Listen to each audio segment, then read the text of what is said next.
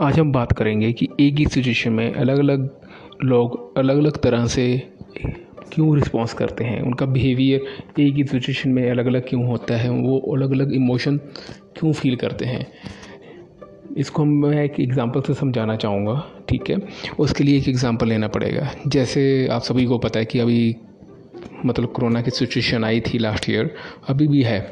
तो last year देखने में आया था कि कुछ लोग अलग अलग अपना इमोशन शो कर रहे थे अलग अलग बिहेवियर में लगे हुए थे। जैसे कुछ लोग डिप्रेस थे, कुछ लोग एनजाइटी में थे, ठीक है? तो कुछ लोग इन्जॉय कर रहे थे उस चीज़ को भी, चाहे उनका नंबर बहुत कम होगा फिर भी ऐसे लोगों की संख्या थी मतलब कुछ लोग इन्जॉय भी कर रहे थे। कुछ लोग ऐसे भी थे जो सा ना इसको इन्जॉय कर रहे थे, ना वो डिप्रेस थे, ना वो एंशियस है इस चीज़ के बारे में, ठीक है? मतलब न्यूट्रल थे, वो कुछ, अगर उनसे बात करो तो वो कोई ख़ास रिस्पॉन्स नहीं देते थे। तो कुछ लोग ऐसे भी थे जिनका बिहेवियर कुछ मतलब सुपरस्टिशियस हो गया था मतलब कि वो कुछ मतलब पूजा वगैरह करने में लग गए थे कि चलो पूजा करने से अगर कुछ बेनिफिट होता है तो वो करते हैं, ठीक है। कुछ लोगों ने अपना मतलब जैसे कुछ स्पाइसेस वगैरह होते हैं, जड़ी बूटियाँ होती हैं तो वो ज़्यादा खानी शुरू कर दी थी कि शायद इसे कुछ बेनिफिट मिलेगा। तो इन सब चीज़ों के पीछे कारण क्या है, ठीक है। मैं आपको एक थ्योरी देना चाहता हूँ इस चीज़ के पीछे, ठीक है। जो सी आर के बेस पे है, वो एक थेरेपी है आर तो उस थेरेपी के अकॉर्डिंग जो से लोग उस समय एंशियस होंगे, ठीक है? तो उनका क्या थॉट्स होंगे उस समय, ठीक है? अगर वो पर्टिकुलर टाइप के थॉट्स सोचेंगे, तभी वो उस समय एंशियस हो सकते हैं, ठीक है? वो मे बी ये सोच सकते हैं, मान लो एक बिजनेसमैन है कोरोना के समय में, जिसका नुकसान हो चुका है, काफ़ी या होने होने वाला है, वो ये सोच सकता है, ये मेरा जो सा नुकसान होने वाला ये बिल्कुल भी नहीं होना चाहिए, किसी कीमत पे भी नहीं होना चाहिए। अगर ये नुकसान मेरा होता है तो ये दुनिया का अंत होगा मेरे लिए। इससे बुरा मेरे लिए कुछ भी नहीं हो सकता। तो उसी सिचुएशन में एक दूसरा दुकानदार की एग्जांपल लेता हूँ। मान लो पहले वाला दुकानदार ए था, अब दूसरा दुकानदार बी अगर वो ये सोची मैं चाहता हूँ मेरा नुकसान ना हो परंतु इसका कोई रीज़न नहीं है कि ये बिल्कुल क्यों नहीं होना चाहिए। Why it must not happen ठीक है, अगर ये होता भी है तो ये दुनिया का अंत नहीं होगा, ठीक है? इसमें से कुछ ना कुछ अच्छा तो निकल ही जाएगा, और ये सिचुएशन भी टाइम लिमिटेड होगी। ऐसा नहीं कि पूरी ज़िंदगी ही कोरोना चलेगा, और जो नुकसान होगा मैं कभी भी रिकवर नहीं कर पाऊँगा। तो आपको क्या लगता है कि कौन सा आदमी मतलब कौन सा शॉप शॉपकीपर ए या बी कैटेगरी वाला इस समय एंशियस फील करेगा? ठीक है? तो मेरे ख्याल से ज़्यादातर लोग तो इसी चीज़ को चुनेंगे कि जो सब बी वाला है मतलब जिसने बोला कि it would not be end of the world और पहले वाला बोल रहा था कि मतलब it would be end of the world ये कभी नहीं ख़त्म होने वाला, इसमें से कुछ भी अच्छा नहीं निकलने वाला, ठीक है? तो वो आदमी एंशियस फील करेगा पहले वाला और सेकंड वाला एंशियस फील नहीं करेगा कंसर्न रहेगा उसको, ठीक है? आप खुद में भी ये अप्लाई कर सकते हैं, किसी भी सिचुएशन में, किसी भी सिचुएशन में अपने आसपास की सिचुएशन कॉमन सिचुएशन लेके दे सकते हैं कि एक ही सिचुएशन में हर आदमी अलग अलग बिहेव करता है अलग अलग इमोशन फील करता है। तो उसके पीछे कारण यही होता है कि उसके थॉट्स उसके बिलीव्स डिफरेंट होते हैं। ठीक है आर में हम मेनली बिलीव्स में ही काम करते हैं। ठीक है बिलीव्स भी काफ़ी तरह के होते हैं। तो जैसे डिप्रेशन का मैंने बोला, हो सकता है कि कुछ दुकानदार हो, मान लो ए दुकानदार है, वो ये सोच सकता है कि मेरा नुकसान बिल्कुल भी नहीं होना चाहिए। अगर मेरा नुकसान होता है तो समझो मतलब मेरा फ्यूचर ख़राब है, ठीक है। अगर वो सोचता है कि मेरा नुकसान बिल्कुल भी नहीं होना चाहिए, अगर मेरा नुकसान होता है तो मेरा फ्यूचर मतलब मतलब उसको कोई होप नहीं दिखता, फ्यूचर उसका मतलब ख़त्म हो गया है, ठीक है।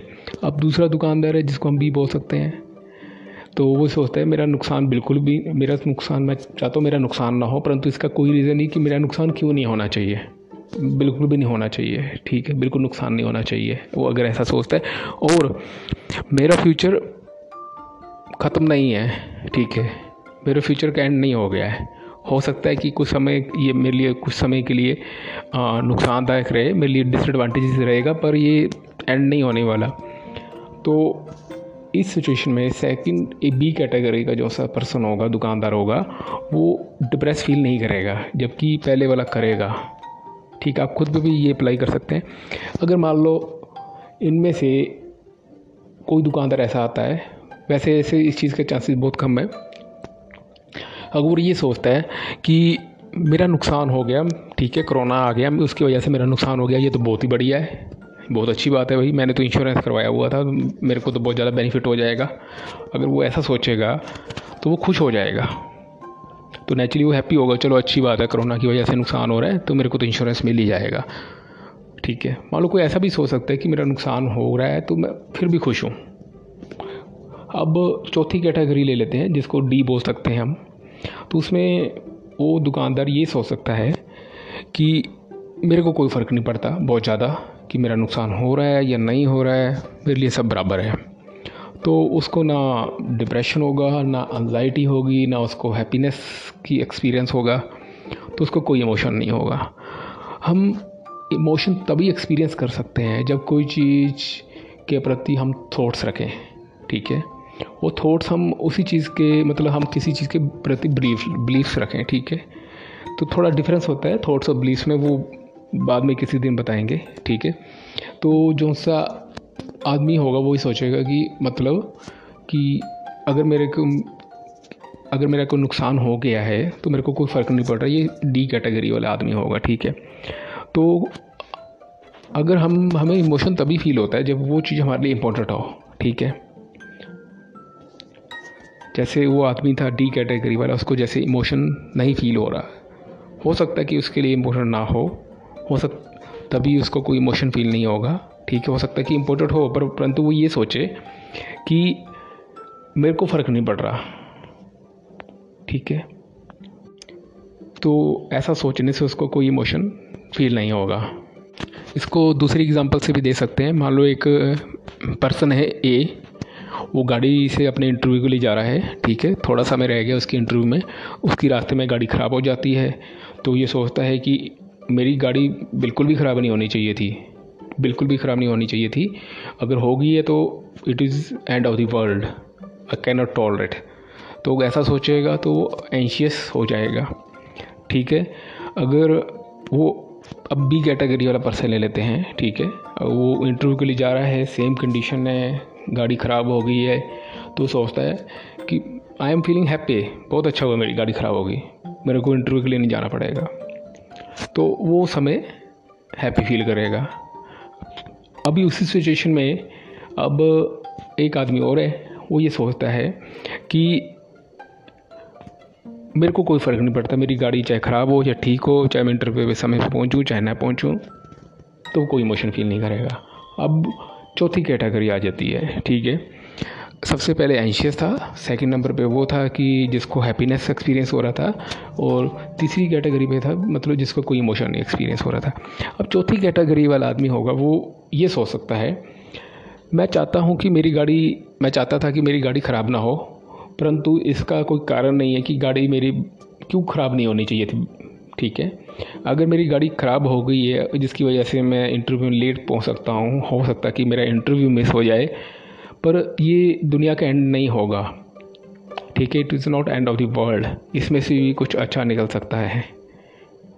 ठीक है, और ये मतलब कुछ समय के लिए होगा। इट इज़ नॉट पूरी लाइफ के लिए नहीं होगा मतलब ये भी पास हो जाएगा।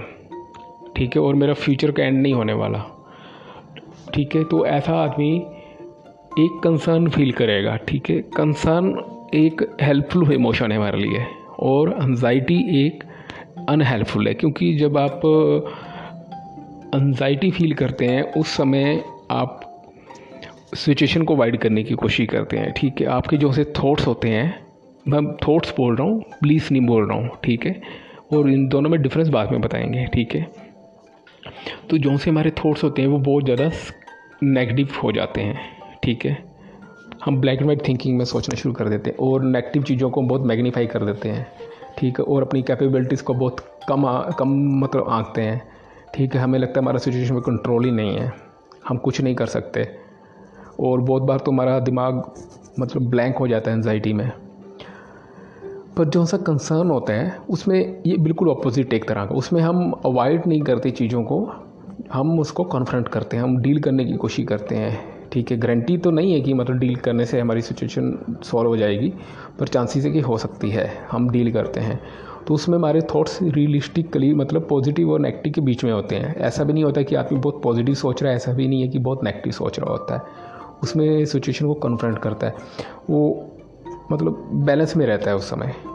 ठीक है, अपनी चीज़ों को फेस करने की कोशिश करता है। वो जितना हो सके कि अपने एफर्ट से उस चीज़ को, उस सिचुएशन को रिजोल्व करने की कोशिश करता है।